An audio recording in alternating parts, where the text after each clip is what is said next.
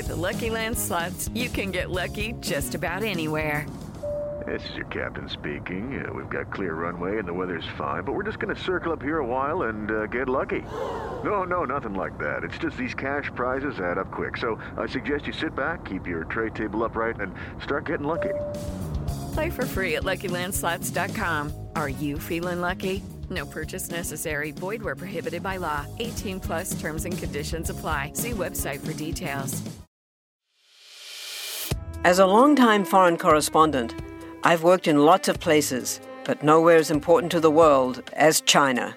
I'm Jane Perlez, former Beijing bureau chief for the New York Times. Join me on my new podcast, Face Off US versus China, where I'll take you behind the scenes in the tumultuous US China relationship. Find Face Off wherever you get your podcasts.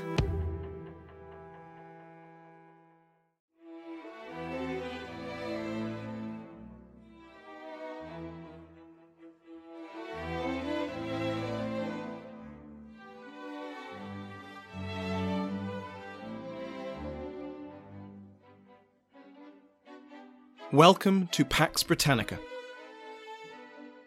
Season 2, Episode 50 Drunk with Blood.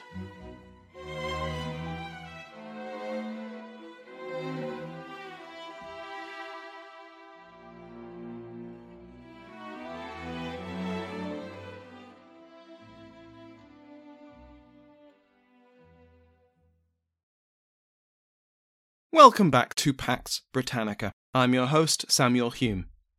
Before we begin today, I'd like to thank my Patreon House of Lords, which has been joined by Rich, Earl of Hereford, Selina, Viscountess of Blackwell, Stav, Viscount of Sherborne, and Sam, Baron Mitchell. Like all of the patrons, they can now listen to this and every other episode ad-free. Go to patreon.com slash Pax Britannica to find out more. Last time, we saw the war in Ireland between the government of King Charles I and the Irish Confederacy come to an end. The Marquis of Ormond, James Butler, had finally come to an agreement with the Confederacy, as both sides were desperate to come to terms. Unfortunately, this was not an easy or a transparent process. For starters, the peace treaty was only between Ormond and the Confederates. Ormond mostly controlled the region around Dublin, the Pale, and the Confederates controlled large swathes of the rest of the kingdom. But in the north, in Ulster, the Covenanter forces of Robert Monro remained at war with the Confederates, backed up by local Protestant militias. And in the south, the defection of Lord Inchiquin and Lord Broghill to the cause of the English Parliament meant that key ports and fortresses in Munster were in hostile hands. Oh, and as an added spice, the treaty between Ormond and the Confederates? Everyone was keeping it hush hush. There were powerful factions within both the Royalist and Confederate ranks who had not been in favour of the treaty and were being deliberately kept in the dark. When that news breaks, there will be hell to pay. But that's for the future, because the main reason that Ormond and the Confederate peace faction were so eager to finally come to terms was because the king's cause in England was in freefall. Last time we covered the English theatre, episode 236, the Solemn League and Covenant and the military alliance between the English Parliament and the Scottish Covenanters had just been agreed, and the cessation of arms with the Irish Confederates had allowed Irish garrison troops to return to England to fight for the king. The English Civil War became a war of three kingdoms. The Scottish Covenanters, under the experienced command of the Earl of Leven, Alexander Leslie, were a motivated, disciplined, and well led force. The returning Irish troops were not. The vast majority weren't Irish, of course, but English, who'd been sent to suppress the Irish rebellion in 1641. They hadn't signed up to fight their fellow Protestants, their fellow Englishmen, and many either deserted upon arrival or defected to Parliament. Those who stuck around were quickly defeated, killed, routed, or defected to Parliament. In stark contrast, the Covenanters enjoyed early successes in their invasion, and united their forces with those of Lord Ferdinando Fairfax and his son, Sir Thomas Fairfax, forging the army of both kingdoms, about 20,000 men strong. Their target certainly justified this amount of men the city of York, the royalist capital in the north of England. The Marquis of Newcastle, the king's commander in the north, had arrived at York just days before the army of both kingdoms. York was heavily defended. A major city before the Civil War, since 1642 the defences had been reinforced, with at least five purpose built fortifications constructed surrounding the city. The garrison had plenty of food and drink, but they were short on ammunition for their weapons and cannons, and Newcastle was running out of money to pay them. Speaking of the garrison, the defenders of York were around five to six thousand strong. They were outnumbered four to one. The defences of the city would help even the odds, but there was no way the royalist garrison could effectively drive off the army of both kingdoms on their own. As soon as Newcastle had arrived in the city, he sent off the bulk of his cavalry to join royalist forces in the south and, for the love of God, send help. Leven and Fairfax took their time. Over the first month of the siege, they reduced those surrounding fortifications I mentioned just a moment ago. One at Stamford Bridge, that Stamford Bridge, was taken along with 80 prisoners. Others were taken and either garrisoned or destroyed.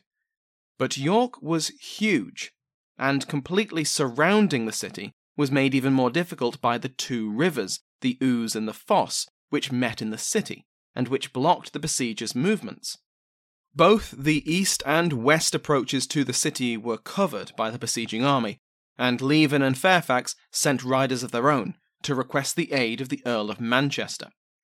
He agreed to join the siege, arriving on the 3rd of June with his own army, plugging the northern gap.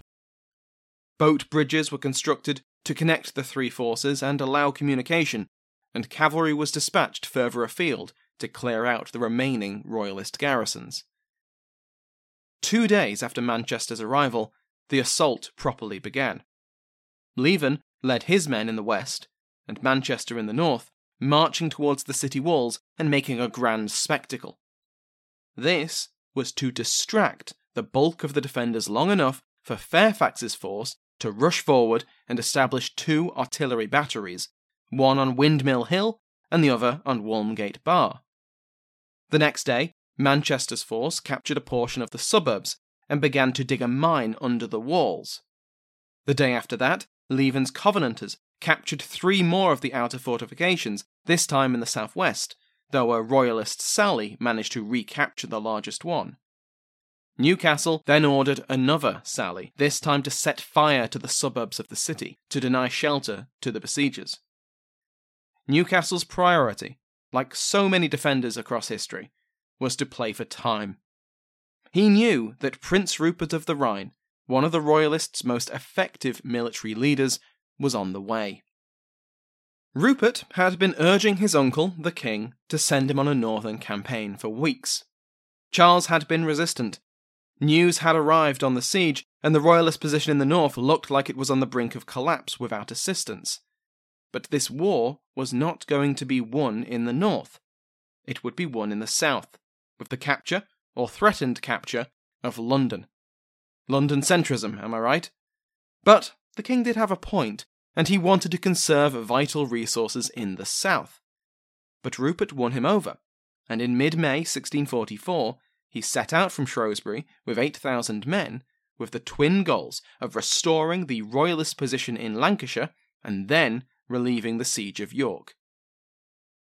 When Rupert arrived in Lancashire, he took one look at the fortified city of Manchester, not yet the metropolis of the Industrial Revolution, but still a significant settlement, and decided to simply bypass it. That might have been for the best for the people of Manchester, because Rupert's first actual target, Bolton, did not enjoy his visit. Rupert's army, now bolstered by the arrival of the Earl of Derby, Lord of Man, arrived outside Bolton on the 28th of May. Bolton's defenders numbered around 2,500 men, and they were fortified with an earthen embankment. but they faced around 12,000 men. And Rupert had no time for a long siege, and even refused to open negotiations for a peaceful surrender. His first assault was turned away by a stoic defence by the garrison and a timely bit of rain.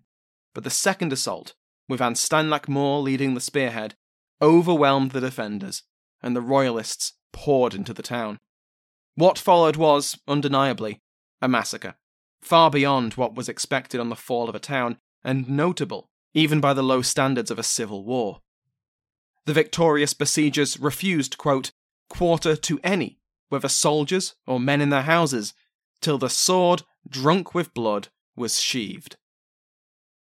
Parliament made hay over the sack, with one account claiming that nothing heard but kill dead, kill dead was the word in the town, killing all before them without any respect.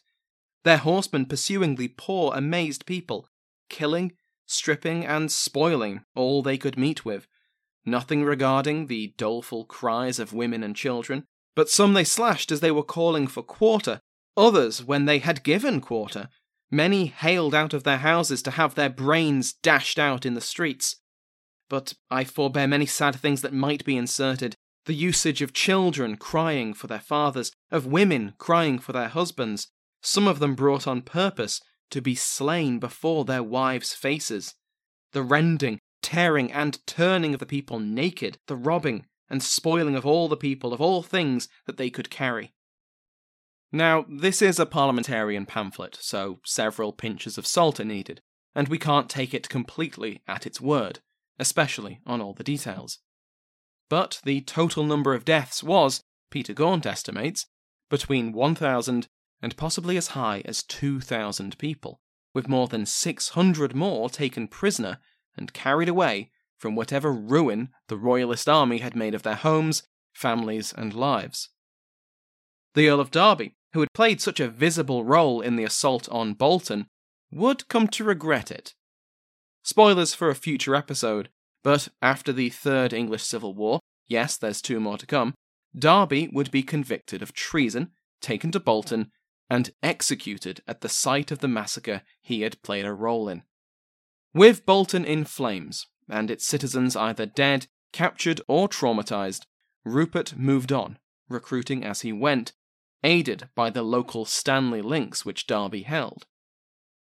His next target was Liverpool, which was also yet to take its place as one of the key cities of the British Empire and slave trade, but it was still a valuable port. Rupert set up his mortars and ordered the earthworks bombarded. Parliamentarian ships from the Royal Navy delivered reinforcements and new supplies, but by the 12th of June it was clear to the defenders that the fortifications were crumbling under the bombardment, and they began to evacuate to the ships. That night, in the wee hours of the morning, Rupert's men stormed the town. Another sack took place, though not to the same brutal extent as Bolton. Their next stop was Lathom House, the seat of the Earl of Derby. Lathom House had been held by Derby's wife, Countess Charlotte. Countess Charlotte had stayed behind at Lathom House when her husband had gone to the Isle of Man, and it had soon come under parliamentary siege. Lathom was no ordinary two up, two down. Lathom was a serious stronghold. It had a moat, thick and high walls, and nine towers. It was more a castle than a stately home. The Countess reportedly played the man at Lathom, according to parliamentary writers, and they mocked that her husband had fled to the Isle of Man, leaving her wearing his trousers. Throughout the months, she had led her militia in a valiant defence, holding off the local parliamentary armies.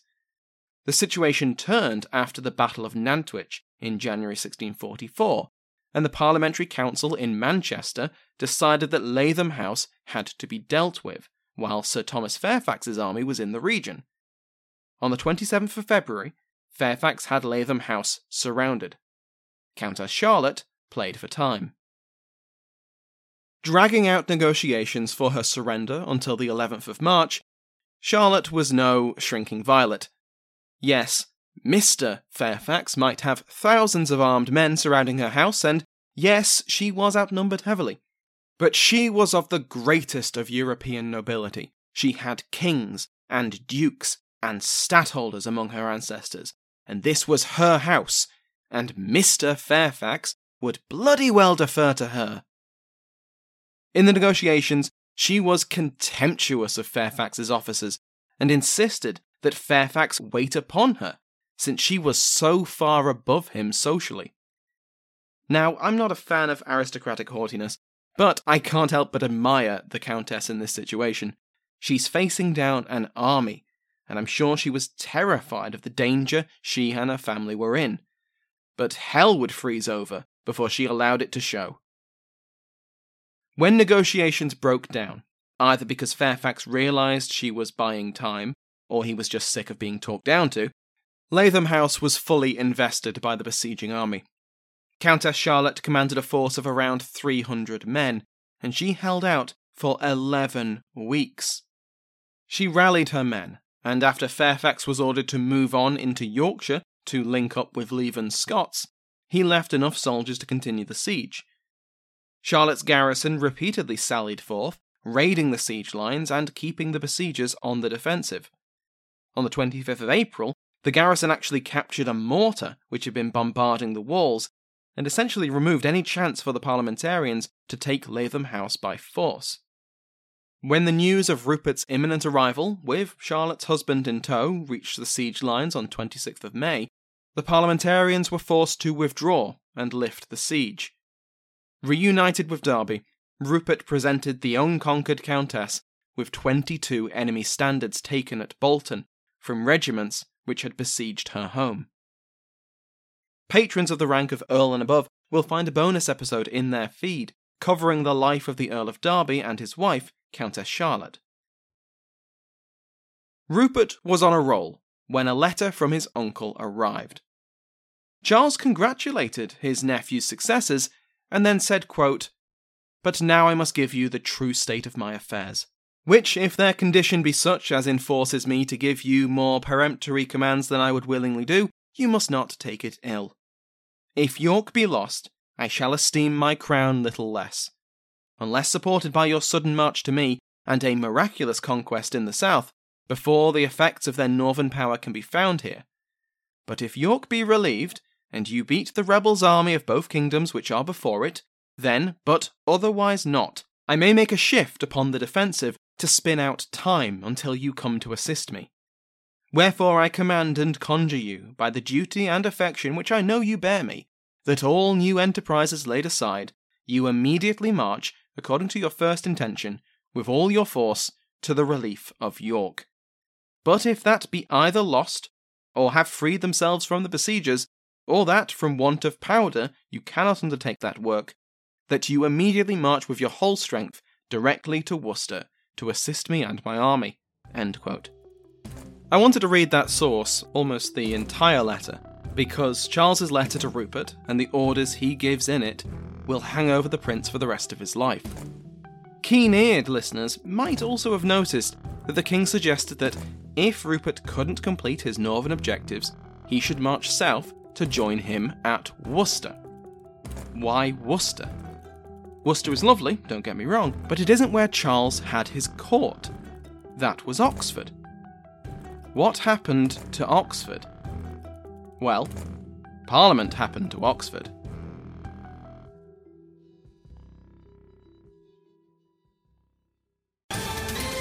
Ohio, ready for some quick mental health facts? Let's go. Nearly 2 million Ohioans live with a mental health condition. In the U.S., more than 50% of people will be diagnosed with a mental illness in their lifetime. Depression is a leading cause of disability worldwide. So, why are some of us still stigmatizing people living with a mental health condition when we know all of this? Let's listen to the facts and beat the stigma. Ohio, challenge what you know about mental health at beatthestigma.org. Some of us love history. Others used to or never did because history was presented as nothing but the rote memorization of names, dates, and facts. Basically, the story got left out, and that made history kind of suck. My name is Greg Jackson. I'm a university professor with a PhD in history, and bringing history to life is my passion. That's why I created my podcast, History That Doesn't Suck. I want to teach you everything you need to know about U.S. history, but I do so through stories. Let me tell you about George Washington begging his men not to mutiny against Congress, Clara Barton saving Union soldiers amid enemy fire, enslaved Frederick Douglass risking his life for liberty, and about so many other figures as their real experiences make industrialization, social movements, and even congressional debates and tax policy come to life. Subscribe to History That Doesn't Suck today and join me, Professor Greg Jackson, every other week for a new episode, where I'd like to tell you a story. Early in May, the Committee of Both Kingdoms proposed a two pronged offensive against the king in the south. Sir William the Conqueror Waller would have his army, reinforced up to 10,000 men, and ordered to capture the key city of Reading. This guarded the approach to Oxford from London and vice versa, making controlling it a priority for both King and Parliament. As Waller took Reading, the Earl of Essex would lead his own field army on a march to capture the King's capital of Oxford. Waller would then support Essex. On the 14th of May, the offensive began, and the King's Council decided to withdraw the small garrisons surrounding Oxford, removing them from Reading and from Abingdon, despite the King himself urging that they remain. Parliamentarian troops occupied these places in short order. Three days later, Essex and Waller began to manoeuvre around Oxford.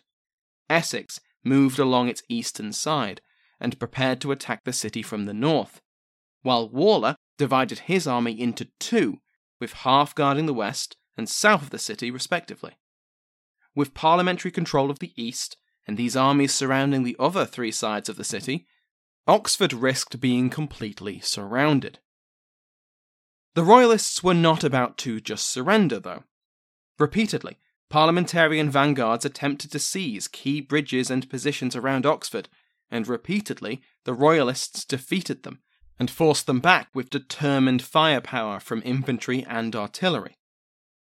Some of Waller's forces finally met with success when they crossed the Thames at Newbridge, eight miles west of Oxford.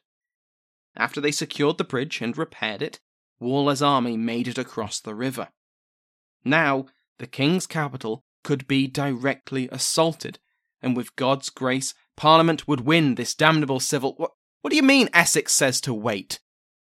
Because that's exactly what happened. Essex sent a message to Waller, ordering him to hold back from the city. Presumably, he had valid military reasons for this order. The other parts of the army needed time to get into position. Waller was without support, etc., etc. But I can't shake the impression that this was once again Essex and Waller's rivalry getting in the way. The idea that Waller might win the war must have physically hurt Essex. So, for military reasons or for personal ones, or a mix of both, Waller was held back, and a gap remained in the parliamentary encirclement. For the king and his court, a difficult decision was on the table. The circle was closing, and there was no significant royalist force that could quickly relieve Oxford. A prolonged siege wouldn't be possible. They had enough supplies for a fortnight at most. So the king decided to flee the noose with most of the cavalry and as many infantry as could keep up, and leave the rest to hold the city against the parliamentary armies, since the supplies would last longer. On the night of the 3rd of June, he led his army out of Oxford, heading west and slipping between Waller and Essex's armies. The two generals, alerted the following morning that the king had in fact escaped, set off after him. For two days, they marched along separate paths, until the two rivals met at Chipping Norton on the 6th of June. Here, Waller and Essex had a passionate exchange of views. Waller asked how on earth Essex had failed to cross a narrow river so many times and so let the king escape. Essex, to quote Lipscomb, was in no mood to take lessons in tactical river crossings from Waller. Essex took his ball and went home. He wasn't going to chase the king, not if it meant working with Waller. He announced he was going south to relieve the siege of Lyme Regis by Prince Maurice. This was a decision. When the news reached London of what Essex was doing, giving up the chance of capturing the king to lead his army on a side quest, the Committee for Both Kingdoms was furious. They immediately sent riders with orders for Essex to get back in line turn around and think of the wider picture. But by the time they reached him, he was already en route to Lyme Regis, and he just carried on. Waller was thrilled to lose the interfering and incompetent Essex, and threw himself back into the pursuit. The king reached Worcester, and then learnt that his pursuers had, for some reason, lost half their number. This made direct confrontation not just possible, but preferable to continued retreat, and Charles turned around, leading Waller on a chase through the Cotswolds. Seriously, Lipscomb's map of these maneuvers is a real mess, and that's not a fault of his. These armies were dancing. Eventually, Waller, blocked by destroyed bridges over the Severn, diverted elsewhere. Making it back to Oxford, the king had to be talked out of another advance on London. The risk of Waller or Essex taking them in the flank as the Royalists faced down the trained bands was too great. Instead, the two armies continued their merry dance, each trying to get the other to commit to a battle in their own favour. Eventually, the two armies, each roughly 9,000 men strong, met near Banbury. On the 29th of June, they faced each other on opposite sides of the River Cherwell. Charles successfully baited Waller into the offensive by ordering a portion of his troops to move northeast. When Waller saw the Royalists apparently spread too far apart, he gave the order to attack. His forces crossed the river at three points, one of which gives us the name of the battle the Battle of Cropredy Bridge. Essex was perhaps right to mock Waller's opinion on river crossings. The Royalists blocked the parliamentarian attack on all fronts and soon countered with an attack which captured 11 of Waller's artillery pieces. The parliamentarian general, darling of the presses, could only withdraw his army back to where they had started. Both armies watched each other, occasionally firing cannon at the other side, until night fell. Waller ordered the retreat. The king was away. So, the letter to Rupert had been written while the king was somewhat occupied. On the run and in a panic, his words were not as clear as usual. He even apologized to Rupert for that.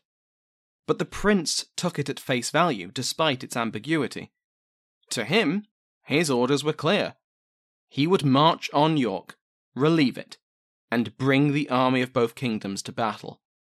Because that was how he read the orders. Reportedly, he would keep this letter for the rest of his life, just in case he needs to defend his judgment for what happens at Marston Moor. Next time, we will see what happens at Marston Moor. Since our last episode, I attended and moderated talks at the Intelligent Speech Conference, so I had a front row seat to some brilliant history podcasts. I've listened to Eric Halsey's History of Bulgaria for years at this point, but this was the first time we met. His talk on the Circassian people of the Caucasus, who held off the Russian Empire for an entire century, surviving incredibly brutal and genocidal acts by their larger neighbours, was fascinating and a very sad tale. Hopefully, Eric transforms that talk into an episode of the history of Bulgaria, even though Bulgarians only appear in the story for a very small moment. I also really enjoyed the father and son team of Curiosity of a Child. Richard and Anton gave a great presentation on the Spanish Empire's efforts to vaccinate their colonies against smallpox. They shipped 22 orphans around the world as incubators for cowpox. It was a great talk, complete with an edible arm, and Curiosity of a Child is a unique, family friendly podcast that I absolutely recommend. Thank you to my House of Lords, including but not limited to the King's favourite Mike Sanders, the Duchess of Devon, Michelle Gersich, the Marquis of Southampton, Alan Goldstein, and the Earl of Montgomery, David Montgomery. Remember that every patron, regardless of rank, receives an RSS feed, which you can put in any podcast app to listen to the podcast ad free. If you know someone who you think would find Pax Britannica interesting, please tell them about it. Word of mouth is still the best way for any podcast to grow. Thank you to Sounds Like an Earful for the interval music used in today's episode, to my entire House of Lords, and to you for listening.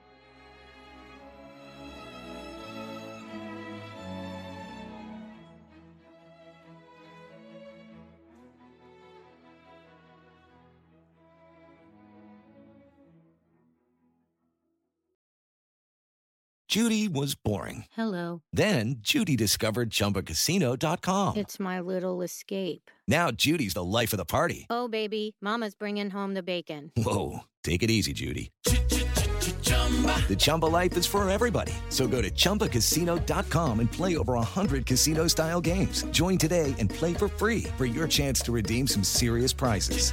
chumba ChumbaCasino.com. No purchase necessary. Void where prohibited by law. 18 plus terms and conditions apply. See website for details. Hello. My name is Matt, host of the Pirate History Podcast. Pirates rank among the most mythologized and romanticized of all historical figures. It can become easy to forget that pirates were real people that had real world concerns. If you like tales of high seas adventure, daring do, and also want to learn more about who Blackbeard supported to be king, you can learn more about all of that at the Pirate History Podcast.